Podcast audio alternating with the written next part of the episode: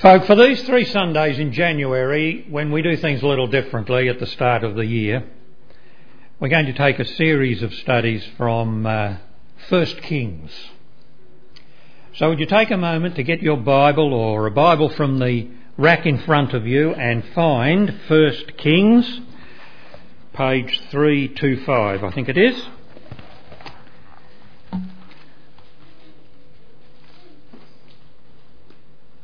The book of First Kings. Now, before we actually start reading, a few little introductory comments. The two books of Kings are at the centre of the group of books in the Old Testament that we call the history books. They don't just record history, but they are history with a theological commentary. And that commentary is important for us in trying to understand the history of that time.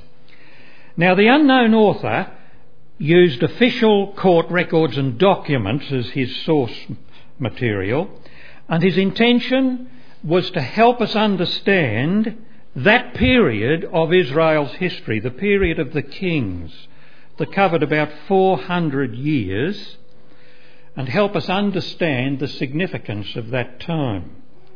He probably wrote these books when God's people were in exile in Babylon about the year 560 BC. Now, the first part of the history of the monarchy, stretching over those 400 years, deals with Saul and David, and that's told in the books of Samuel. Now, the material in the two books of Kings divides into three main parts. The first part deals with the reign of Solomon, and Solomon reigned for 40 years. We actually know little about the man until he appears as a leading figure in these early chapters of 1st Kings. The monarchy actually reached its highest peaks during his reign. But actually, there was trouble not far ahead. And in this series, we're going to look at the first 11 chapters of 1 Kings under the title of Solomon, a case study of culture, human effort, and God's purposes. First, a little word about culture. Every society develops a set of activities and attitudes and beliefs and customs that make up that society's culture. And as Australians, we have certain beliefs and we act in certain ways that mark us out as Aussies. But we know that culture changes from people group to people group and it also changes from time to time. But it's helpful to remember that culture is always of human origin. So in this first session, we're going to think about Solomon and his culture. How was he influenced by the culture of his time? And for this study, we're going to look at two areas of his life. Firstly, his family background, and then secondly, his national administration. So there we set the scene. Now we're going to look at the Bible. 1 Kings chapter 1 verse 1. Let me read a few verses here. Verses 1 to 6. When King David was old and well advanced in years, he could not keep warm, even when they put covers over him. So his servants said to him, Let us look for a young virgin to attend the king and take care of him. She can lie beside him so that our Lord the King may keep warm. Then they searched throughout Israel for a beautiful girl and found Abishag, a Shunammite, and brought her to the king. The girl was very beautiful. She took care of the king and waited on him, but the king had no intimate relations with her. Now Adonijah one of David's sons, whose mother was Haggith, put himself forward and said, I will be king. So he got chariots and horses ready with 50 men to run ahead of him. Then a little bit in brackets. His father had never interfered with him by asking, Why do you behave as you do? He was also very handsome and was born next after Absalom. Close the bracket. Now down to verse 15. We meet another lady. No, we don't meet her because she's appeared in the scripture story earlier on. Bathsheba went to see the aged king in his room, where Abishag, the Shunammite, was attending him. Bathsheba bowed low and knelt before the king. What is it you want? the king asked.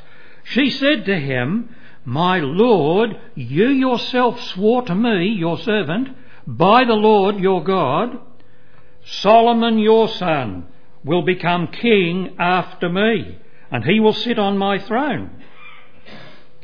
But now Adonijah has become king, and you, my lord the king, do not know about it. The book of First Kings begins with David when he was old and well advanced in years and could not keep warm. Now, if we were going to write a history book, we probably would not open with the paragraph that follows.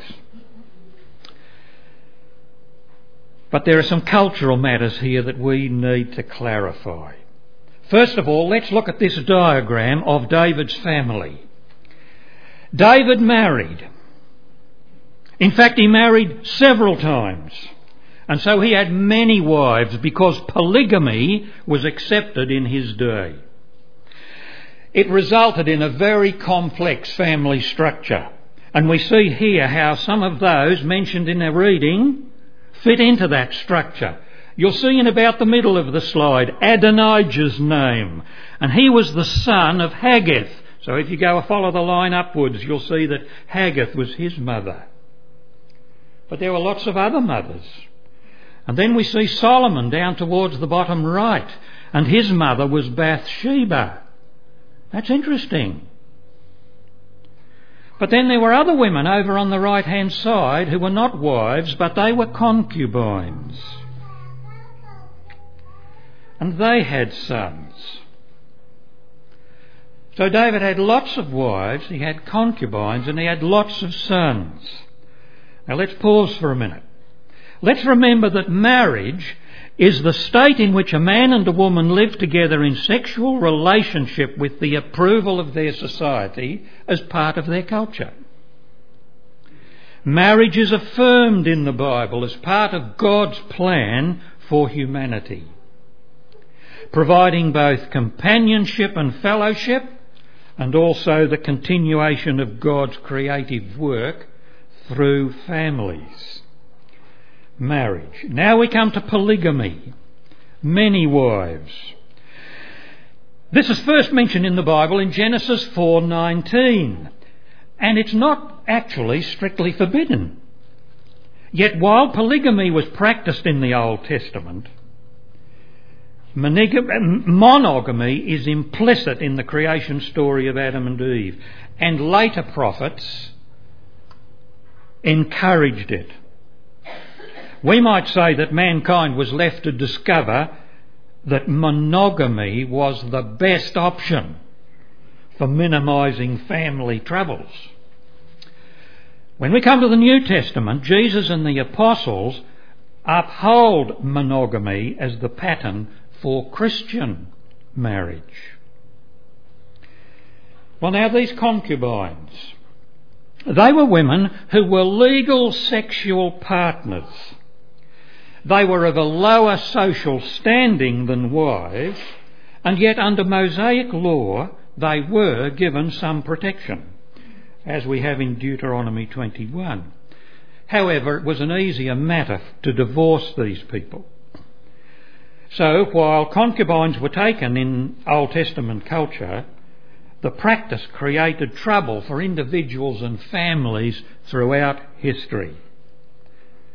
And so, what is right when it comes to expressing our God given human sexuality? Well, we'll work through that to some degree. But I want you to notice that a particular wife of Solomon now is mentioned a few times in this story. She is identified as Pharaoh's daughter. She comes into the story first in chapter 3, verse 1. Now, such a marriage was sometimes associated with a treaty between nations, and the marriage was a way of endeavouring to maintain peace between those nations. It was a practice found in several Eastern cultures, although it might surprise us that Pharaoh entered in, that Solomon entered into such a relationship. God's deliverance of his people from an earlier Pharaoh was the great saving act of God in the Old Testament. But now Solomon marries the daughter of a different Pharaoh and so re established a relationship with Egypt. But that was to lead to trouble. Now, another little break here. We go back a little earlier in Israel's history to Moses' time when God had given rules for kings, which are found in Deuteronomy 17, starting at verse 17. And you'll notice that it says there that the king must not marry many wives, or his heart will be led astray. And he must not accumulate great wealth. What he must do is make a handwritten copy of God's law, getting the original from the priests. And I think that was to impress it on his mind and on his heart. He was to follow God's law and his decrees. So we just take notice of that as something that had been given a few hundred years earlier, long before the monarchy was actually established. So, being part of a complex family structure, how will Solomon go on and live his life? We're going to turn across now to 1 Kings 11. So, turn across a few pages to 1 Kings chapter 11. Now remember, Solomon's rule lasted for 40 years. So time passes and we come now to chapter 11. King Solomon, however, loved many foreign women besides Pharaoh's daughter. And it lists some of them Moabites, Ammonites, Edomites, Sidonians, and Hittites. They were from nations about which the Lord had told his people, you must not intermarry with them, because they will surely turn your hearts after other gods. Nevertheless, Solomon held fast to them in love. He had 700 wives of royal birth and 300 concubines. And his wives led him astray. As Solomon grew old, we began with David growing old, and he had some troubles. Now Solomon has grown old. And what has happened? His wives turned his heart after other gods, and his heart was not fully devoted to the Lord his God, as the heart of David his father had been. This was a very sad way for Solomon's story to come to an end. Well, other nations adopted idol worship and as part of their culture. But God's people were called to follow Him only. They were to develop a different culture that led to holy living. But by marrying foreign women, Solomon was drawn towards the pagan ways of his many wives. It wasn't a matter of racial intolerance. It was a matter of a clash of culture. And he ended up doing what was evil and did not fully follow the Lord. it was a disastrous outcome for him, but also for the nation. And so I think we come to this lesson. Conforming to culture may be convenient, but culture is not an adequate guide to sexual behaviour or family structure. Well, that was our first point David and his family structure. And we see that there were some problems. Now we come to our second point this morning Solomon's national administration. Now, just covering some ground here, in the rest of chapter 1, beyond where we read earlier, we get an introduction to Solomon and the establishing of his kingdom. And early in chapter 2, David actually dies. And so Solomon is established as king and he begins to set up the administrative structure by which he will govern his people and rule over them. And when we come to chapter 4, we have some details. We're not going to read chapter 4, but I want you to just look down through it quickly. Firstly, he lists a number of chief officials. We would call them today the heads of department.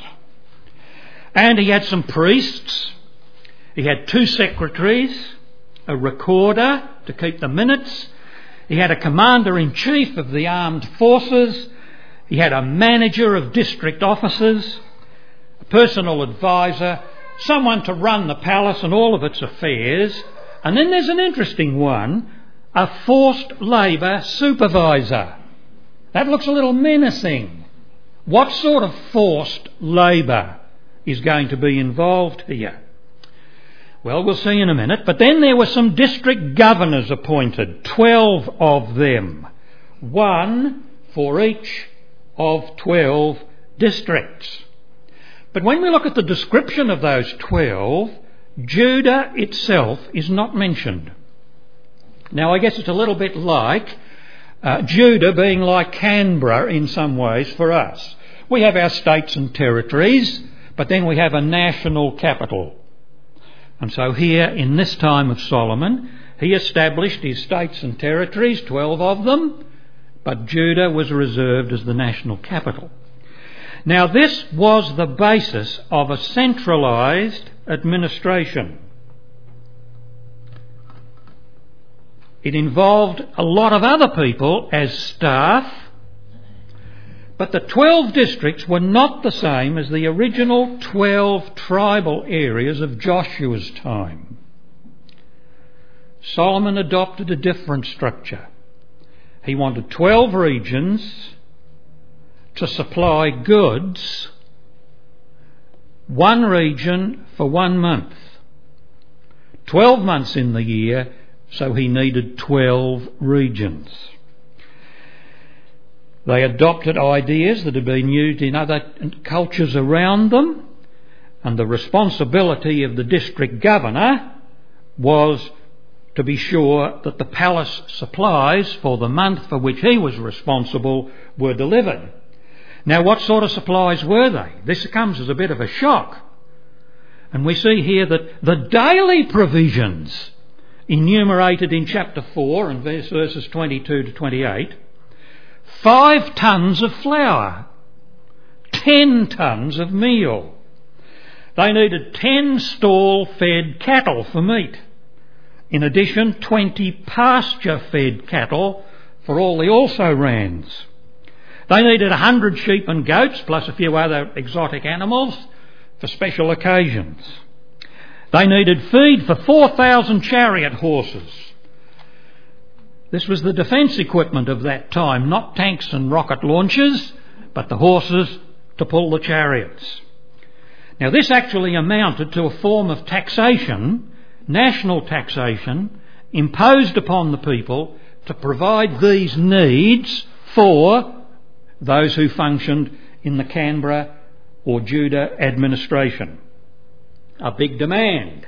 Now, most of this development that Solomon would undertake during his reign would take place in Jerusalem.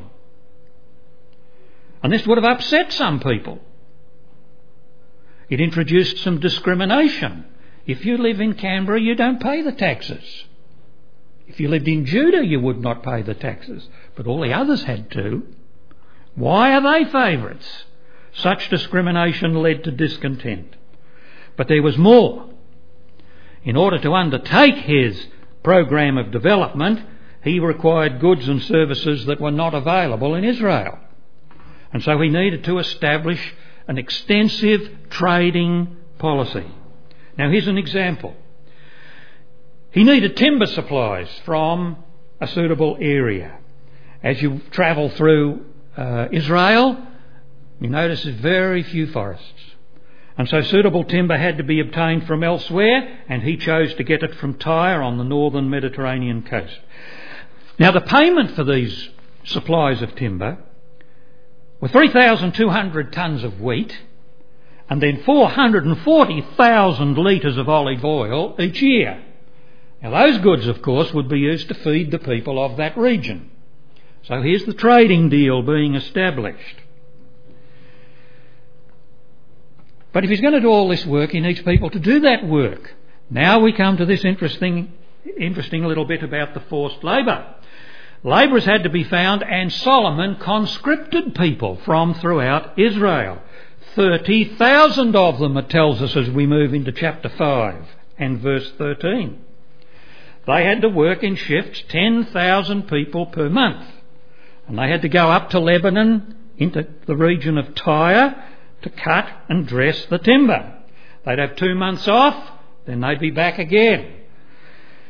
In addition to the uh, people who were cutting the timber, he had 70,000 carriers to manhandle all of these goods to undertake the building program. 80,000 stonecutters, 3,300 foremen to oversee the workforce.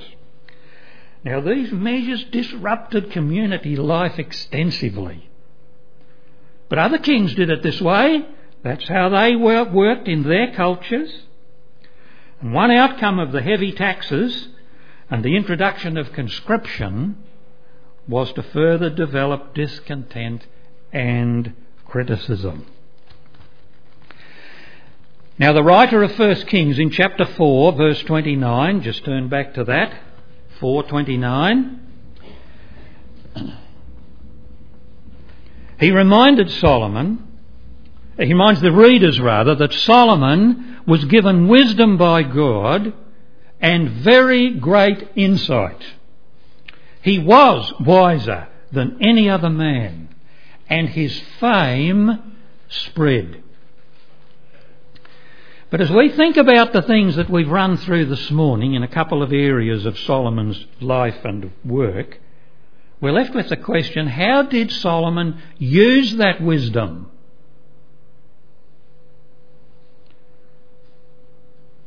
Now we notice that uh, in chapters 4 and 5, there is no mention of Solomon ever coming and asking for God's guidance.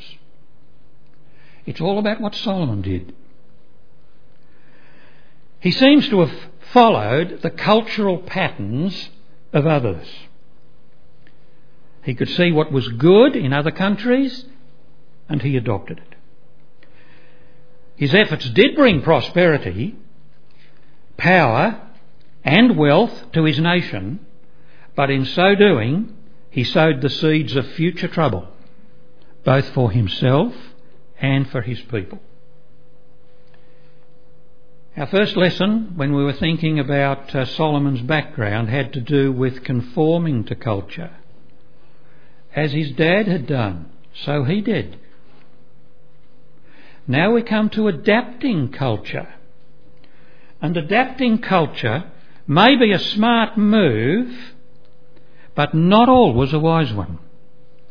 And it does not guarantee ongoing peace and prosperity.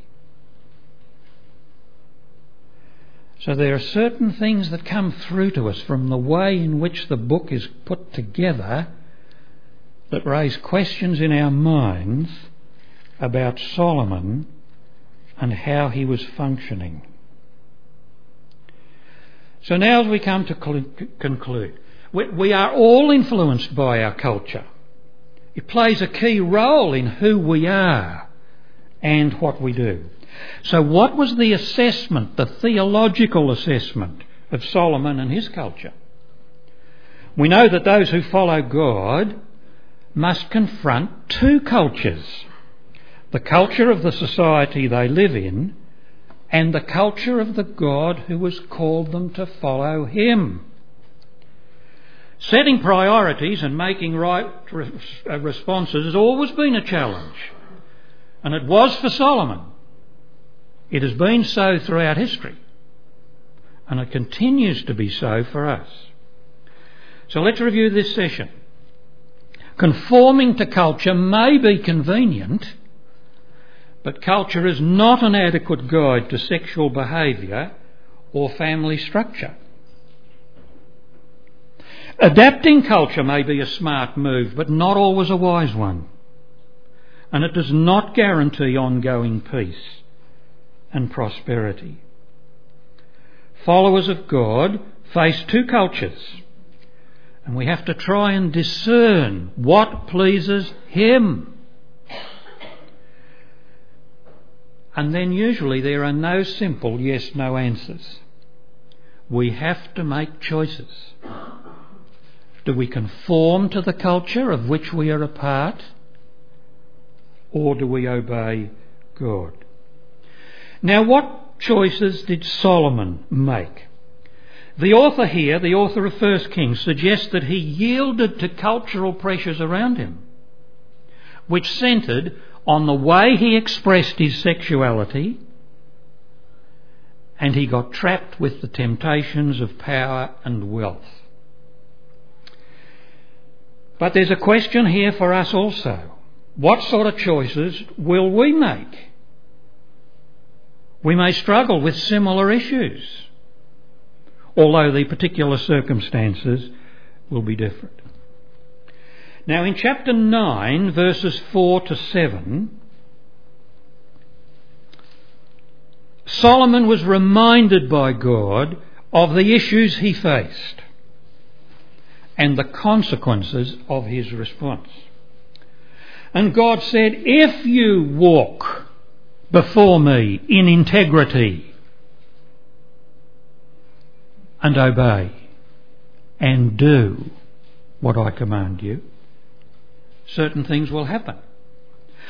But if you or your sons do not, then other things will happen. You see, Solomon was accountable for the way that he lived. Now, for us, we move into the New Testament, and Jesus and Paul, as two writers, two contributors to the New Testament, spell things out for us. And in the Sermon on the Mount, which explains to us God's counterculture, Jesus says, Do not seek first the kingdom of heaven. Seek God's kingdom. In Matthew 6:33. And then Paul follows for words for people who lived in the Roman culture. In some ways very similar to our own. And he says to the believers experiencing the cross cultural clash in that time do not conform any longer to the pattern of this world. There is guidance for us when we have to make our choices. Yes, there is a culture that defines us in general terms, but there's also a counterculture for God's people revealed in the scriptures of truth. And God's purpose is to gather to himself a company of transformed people with whom he can share the wonders of heaven forever. And there's a choice for us. If we walk before God in integrity, then certain things will happen. But if we do not, then other things will happen. It's truly a choice with far reaching consequences. So we've considered Solomon and his culture. He struggled with sex, power and wealth. But there are lessons for us here as well. For the same issues are common in our Western culture, and many still struggle with them. The new year is a time for new beginnings, a suitable time to assess again my culture and my place in it.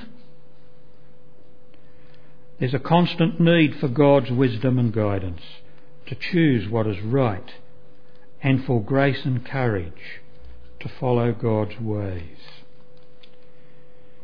Do not conform any longer to the pattern of this world. Now, for next week, uh, just take a quick look, not in detail, but just look through chapters 5, 6, 7, and 8, just to see what is covered by the writer of First Kings in that part of his record of Solomon's life and work. And our study next week will be Solomon and human effort. There are copies of my notes if you would like a copy. But let's now close in prayer. May the God of peace equip us with everything good for doing His will. And may He work in us what is pleasing to Him through Jesus Christ, to whom be glory for ever and ever. Amen.